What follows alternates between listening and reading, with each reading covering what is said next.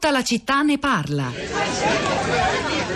È la seconda volta che veniamo, quindi siamo stati un po' provati, diciamo. Cioè, ha scioccato più la seconda volta che la prima. Perché? Perché la prima volta comunque ci si va con una mentalità e con una preparazione che non è abbastanza per capirla e la seconda volta che ci vieni comprendi ogni cosa con, con un occhio diverso, la vedi. E poi con le testimonianze dei sopravvissuti è tutta un'altra cosa. Noi abbiamo visto solo il dettaglio del meccanismo. Diciamo, ci si sta male la prima volta, riviverla la seconda non ce l'ha fatta rientrare nel, nel blocco con le scarpe, la stanza con i capelli. È stato la parte penso peggiore. Anche se vabbè ovviamente è tutto molto forte, anche il, il fatto di essere accompagnati da, dai sopravvissuti, i racconti di Tatiana, di Sami, non, non sono facili, ecco.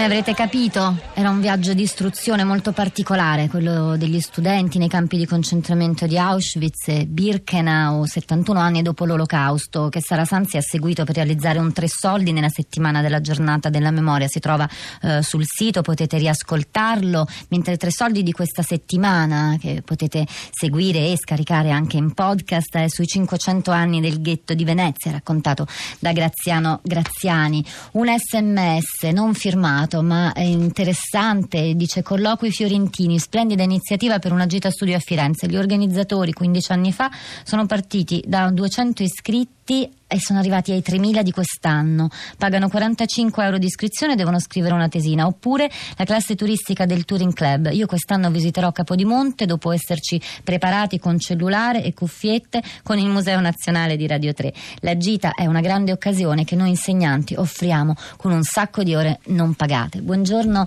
Florinda Fiamma.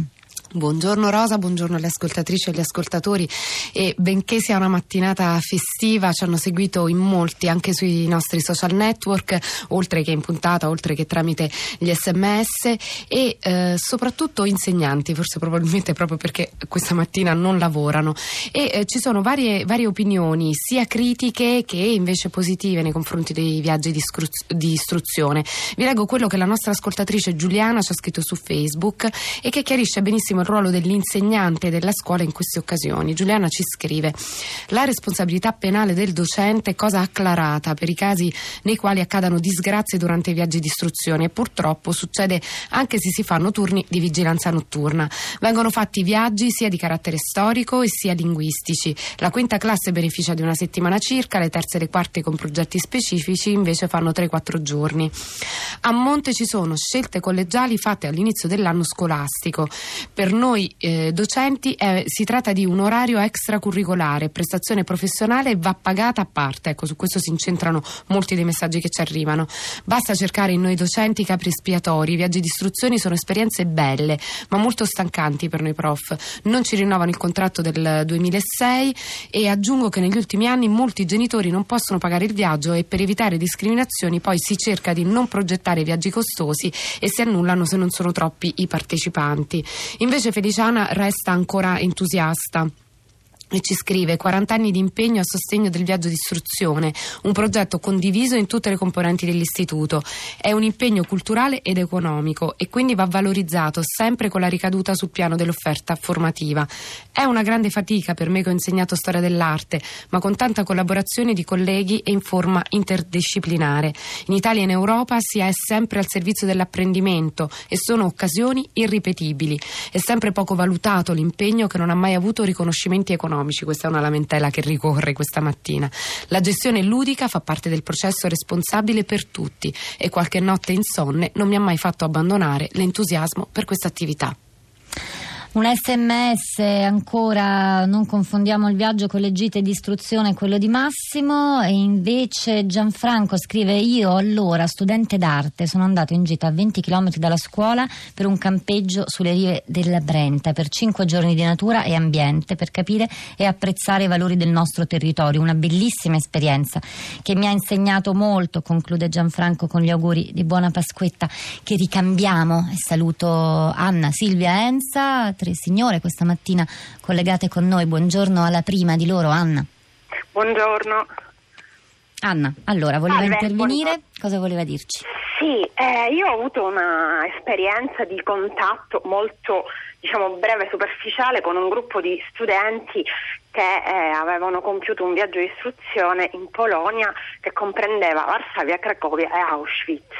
E la mia impressione è che questi studenti non fossero stati preparati adeguatamente ad affrontare la visita ad Auschwitz, almeno dalle domande che io ho fatto a- ad alcuni di loro, ma così eh, essendo seduti diciamo nello stesso aereo, la mia impressione è che loro non fossero assolutamente preparati, ma neanche, so, anche Primo Levi, cioè i grandi classici eh, della no, sommersi e salvati, e che quindi questa esperienza non so, cioè, fosse stata per loro mh, insomma di- difficile anche da gestire da tutti i punti di vista, emozionalmente, eh, storicamente, e quindi mi sono chiesta Vabbè, o questi studenti mi hanno detto delle cose che non corrispondono, oppure però mi sono chiesta allora, che senso ha fare una gita, fare un viaggio se non si si prepara? Cioè, la cosa importante secondo me deve essere questo, sia la gita fuori porta, la visita al museo della città, la scuola deve preparare, deve fare capire che tutte le esperienze della vita vanno in qualche modo, quelle culturali in particolare,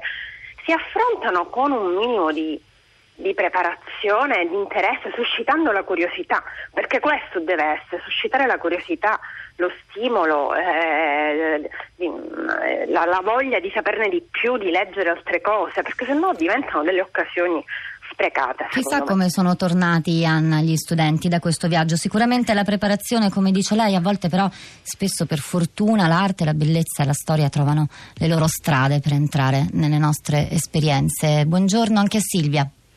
Buongiorno. Prego, Allora, Silvia, io, lei.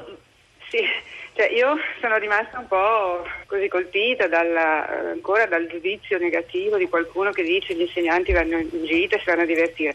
Non è così. Volevo dire, gli insegnanti non sono degli eroi. Io insegno da 40 anni, questo è il mio ultimo anno di insegnamento e non mi sento un'eroina per, per aver accompagnato i miei studenti in viaggi di istruzione, a volte di una settimana, a volte anche solo di un giorno. Eh, ci si va perché si è convinti che sia una eh, un'esperienza fondamentale per i ragazzi, ma anche perché noi amiamo viaggiare e, eh, e li accompagniamo volentieri. Anche a noi piace, almeno a me, eh, vedere eh, luoghi semmai che non ho mai visto. Con tutto questo non ci vado per motivazioni mie.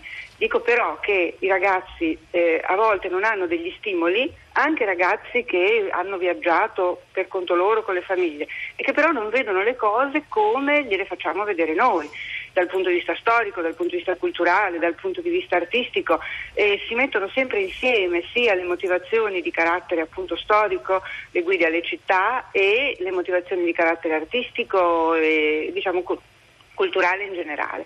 Quindi io credo che sia ehm, un vantaggio per i ragazzi che deve essere sempre mantenuto, tenendo conto che sì, bisogna essere convinti perché molte volte gli studenti eh, sono un po' riottosi e li devi eh, abituare a vedere le cose con occhi diversi rispetto eh, alla modalità con la quale generalmente loro vanno in giro. Grazie Silvia per il suo contributo. Qualche sms, Florinda, poi questi li dobbiamo pubblicare sul blog La città di Radio 3, sono interessanti. Maria- Marisa scrive: Se il mio prof di religione, quella d'arte, era di un'ignoranza spaventosa, non ci avesse portati a Roma, i miei compagni di classe e io non avremmo mai saputo e capito nulla di Caravaggio e del barocco romano.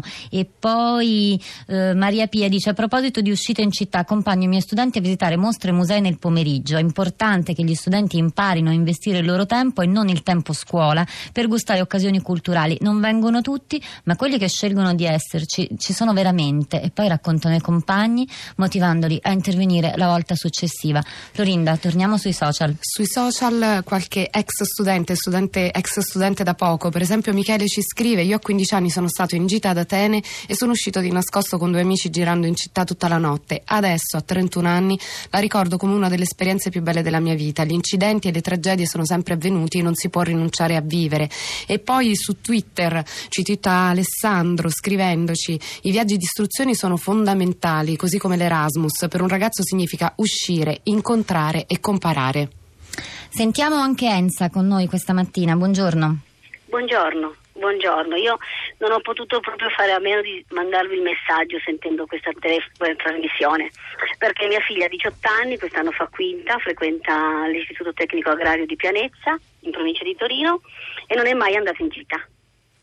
Mai, non è mai, perché? mai, per diverse ragioni che vanno dalla disponibilità economica della scuola, disponibilità degli insegnanti appunto, dal fatto che la classe si comportasse troppo male, diverse ragioni. In tutto il suo ciclo scolastico lei non è mai andata in gita e quindi quest'anno, anzi tra qualche giorno, alla fine di aprile, andrà in gita per la prima volta in Croazia ed è una grande emozione per lei.